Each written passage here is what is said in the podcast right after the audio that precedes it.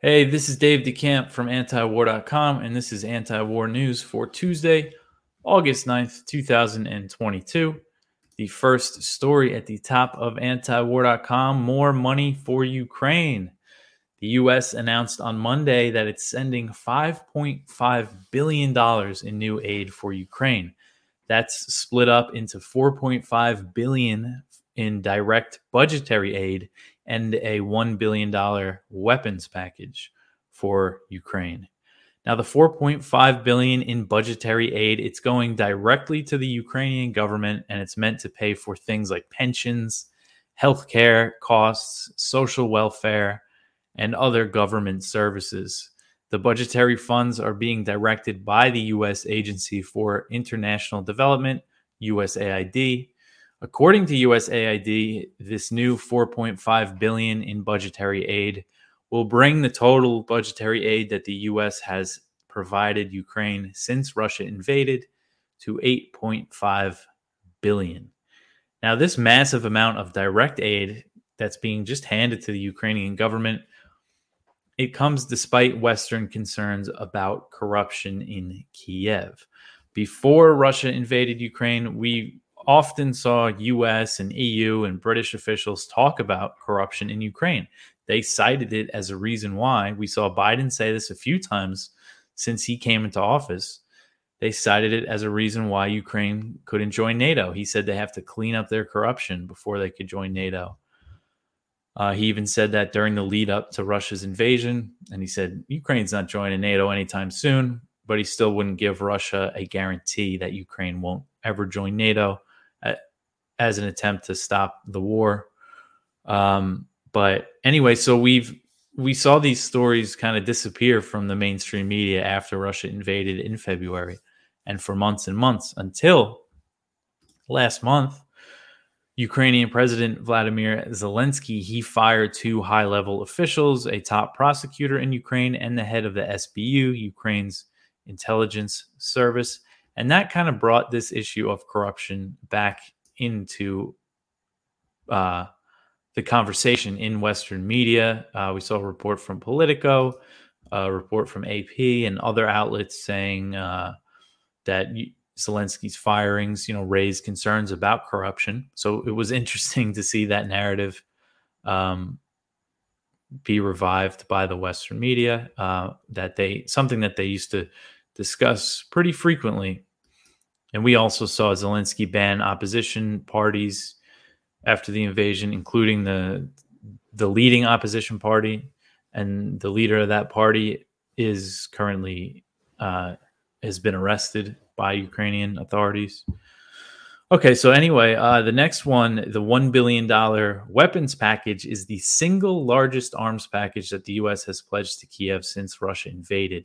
It includes ammunition for the HIMARS rocket systems, new Javelin anti tank missiles, and ammunition for other weapon systems that the U.S. has provided Ukraine. According to the Pentagon, the $1 billion package includes um, other ammunition for howitzers that the U.S. has sent, ammunition for a surface to air missile system that the U.S. has sent Ukraine 1,000 Javelin missiles, which I already mentioned, 50 armored medical treatment vehicles, Claymore anti personnel mun- munitions, C4 explosives, demolition munitions and demolition equipment, medical supplies, and stuff of that nature. So now all this aid is still being pulled from that $40 billion Ukraine aid bill that President Biden signed into law back in May. You got to think they're almost out of those funds because we've just seen so many new military aid packages for Ukraine. And they're probably, we're probably going to see Congress draft a new Ukraine aid bill soon. I don't think they're going to turn this tap off. I, and, uh, what we saw with the 40 billion dollar package was Biden asked for 33 billion and then Congress turned around and raised it to 40 billion. And this is kind of a common theme that we're really starting to see. I mean for the 2023 military budget, Biden asked for 813 billion, which is already just massive and huge and Congress added 37 billion. That was the House version. The Senate's trying to add a few more billion. I mean, it's just really crazy. They're still working that out, what the final number is going to be, but it's going to be much more than what Biden and even the Pentagon requested. So we're just seeing Congress is just ready to spend, spend, spend on military, on supporting this war. So who knows how big the next package will be for Ukraine. Now, this next one is very interesting here.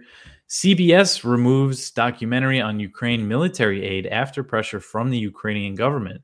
So on Sunday, CBS released this documentary about the flow of military aid into Ukraine. And they accompanied it with a article about the documentary and it quoted uh, a guy named Jonas Öhman. He's the founder of Blue Yellow. It's a Lithuania based organization that CBS said had been meeting with and supplying frontline units with aid in Ukraine since the start of the war in the Donbass in 2014. So they've been working with the Ukrainian to get the Ukrainian military aid for a long time. And he said that um, he estimated that about 30% of the goods that are being sent into Ukraine, of the military aid that's being sent into Ukraine, reaches its final destination.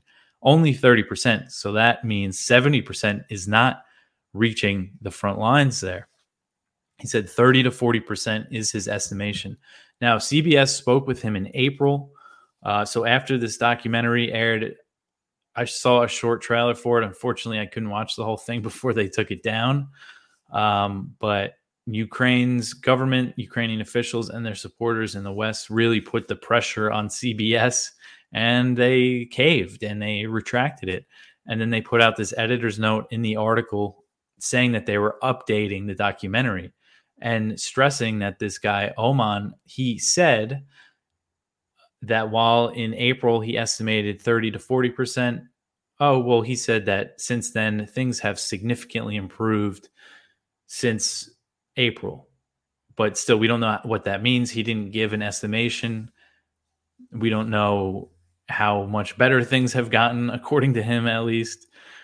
Um, so this was really, you know, we just saw the Ukrainian government pre- pressure in a, a, U.S. media outlet to remove this documentary, and who knows what the uh, the new the new release is gonna is gonna be like. And the editor's note also noted something, they revealed something that the Ukrainian government said that the U.S. has sent a defense attache, Brigadier General Garrick M. Harmon, to Kiev, who arrived in August for arms control and monitoring. So, a defense attache is a military officer that's assigned to a U.S. embassy to represent the Pentagon's interests in the country. And until now, we weren't sure if there was one at the U.S. Embassy in Kiev when it was since it was reopened in May. When it was first reopened, embassies typically have you know a small military presence, a few dozen Marines as as security, and when they first reopened, they didn't do that as far as we know. So this is really the first uh, indication that we're getting that there is some type of military presence now at that embassy and I'm sure he's not alone. I'm going to try to find more details about this for you guys this week.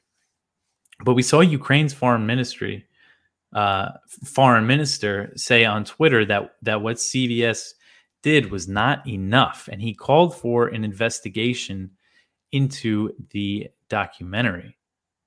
He said, "quote There should be an internal investigation into who enabled this and why end quote. So that's pretty ominous. What does that mean? What does he want for what does he want to happen? What does he want cbs to do? And we see ukraine you know they recently released this blacklist of these western foreign policy experts that they accused of being russian propagandists because they you know are against us and nato intervention in the war or they just give people the proper context of what led to this war how NATO expansion and U.S. intervention in Ukraine played a role in provoking Russia's invasion.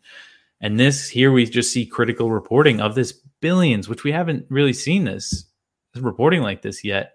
Billions of dollars in, in aid are that the US is providing. So this shows that Ukraine doesn't want us to even question it. They just want us to keep sending the money. Anybody that questions it is a Russian propagandist. Um, and we also saw Öhman, the, the guy that was quoted by CBS, he said, describing the bureaucracy that he had to deal with getting aid to the front lines, he said, quote, there are like power lords, oligarchs, political players. The system itself is like we are the armed forces of Ukraine. If security forces want it, well, the Americans gave it to us.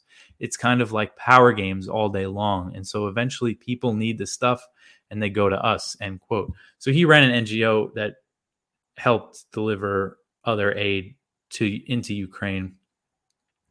Uh, okay, so that's it for Ukraine. This is a Russia story. I guess it's still related. So on Monday, Russia told the U.S. that it will temporarily prohibit the U.S. from inspecting its nuclear weapons sites under the New START treaty over sanctions that make it difficult for Russian inspectors to travel to the U.S.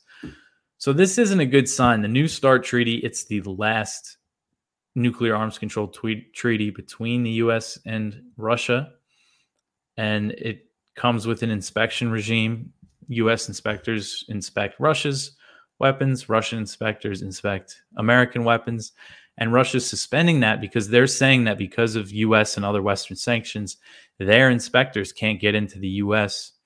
So they're saying it's only fair that we shut down these inspections until we work something out. They're stressing that it's only temporary and that once they resolve the problems that the inspections will resume that they want to implement implement the new start treaty fully but this is still just a kind of a troubling sign that we see the state of relations that it would even come to this. Uh, they said that they have brought this to the u.s attention but they have received no response from the corresponding countries so hopefully this gets resolved soon, but this is just another sign of we keep talking about the risk of nuclear war, the lack of arms control treaties, the lack of communication. And here's another sign. Russia has said that it wants to negotiate a replacement to New START, which expires in 2026. So President Biden said recently that his administration is ready for those negotiations, but he added the caveat pretty much is what, what he said was as long as they're fighting this war in Ukraine, we can't negotiate with them. And so we're just not in a good position when it comes to nuclear arms control talks. Okay, the next one. So China is carrying out more military exercises around Taiwan. So on Sunday, China wrapped up their unprecedented, the largest military drills they ever held around Taiwan. But on Monday, they announced that they were holding more. China's People's Liberation Army, the PLA, they said that Monday's drills were focused on anti submarine and sea assault operations.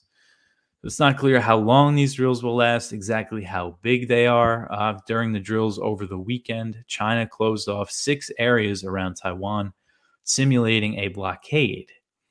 And now Taiwan's Ministry of Transportation, they said Monday that the airspace surrounding the island has been reopened and air traffic was getting back to normal. So that signals that those areas aren't closed off anymore.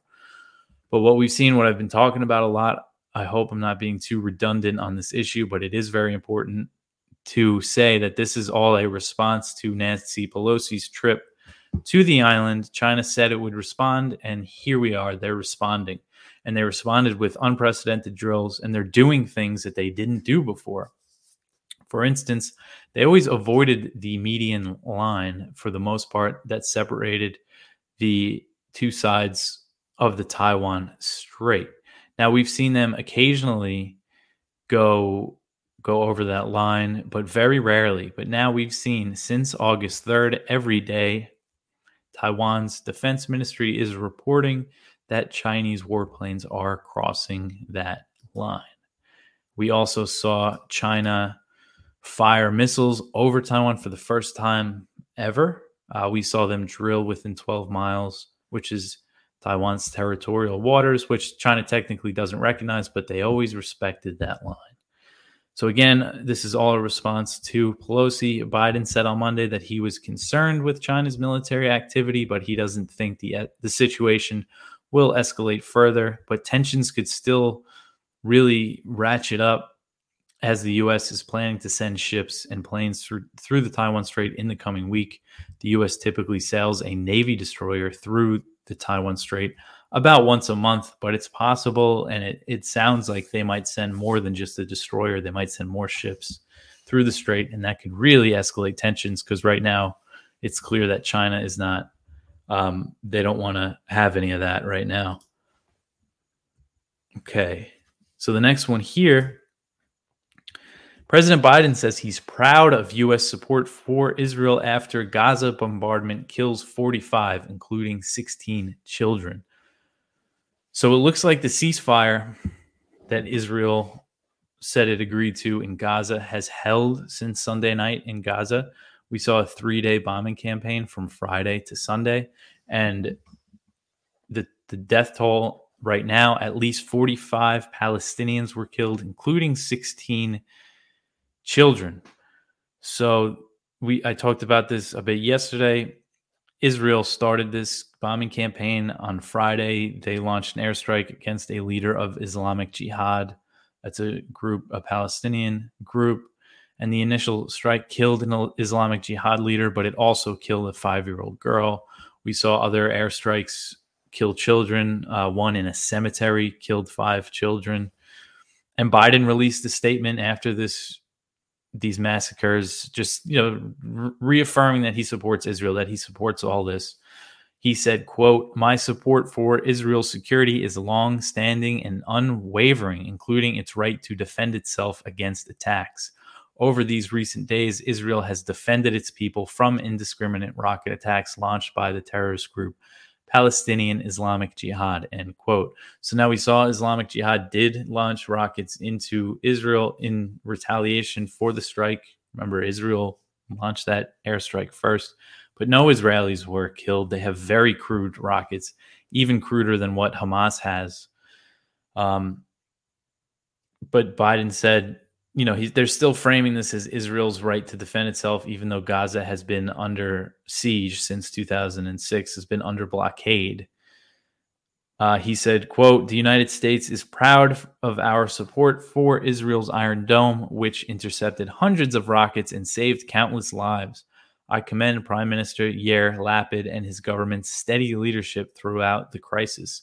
End quote, so after Israel's previous massive bombing campaign in Gaza in May 2021, which killed 256 Palestinians, including 67 children, Israel asked the U.S. for an additional 1 billion in military aid, which is on top of the 3.8 billion that the U.S. provides Israel each year. The U.S. obliged the Israeli request, and the extra 1 billion was reclu- was included in an omnibus spending bill that Biden signed into law earlier this year.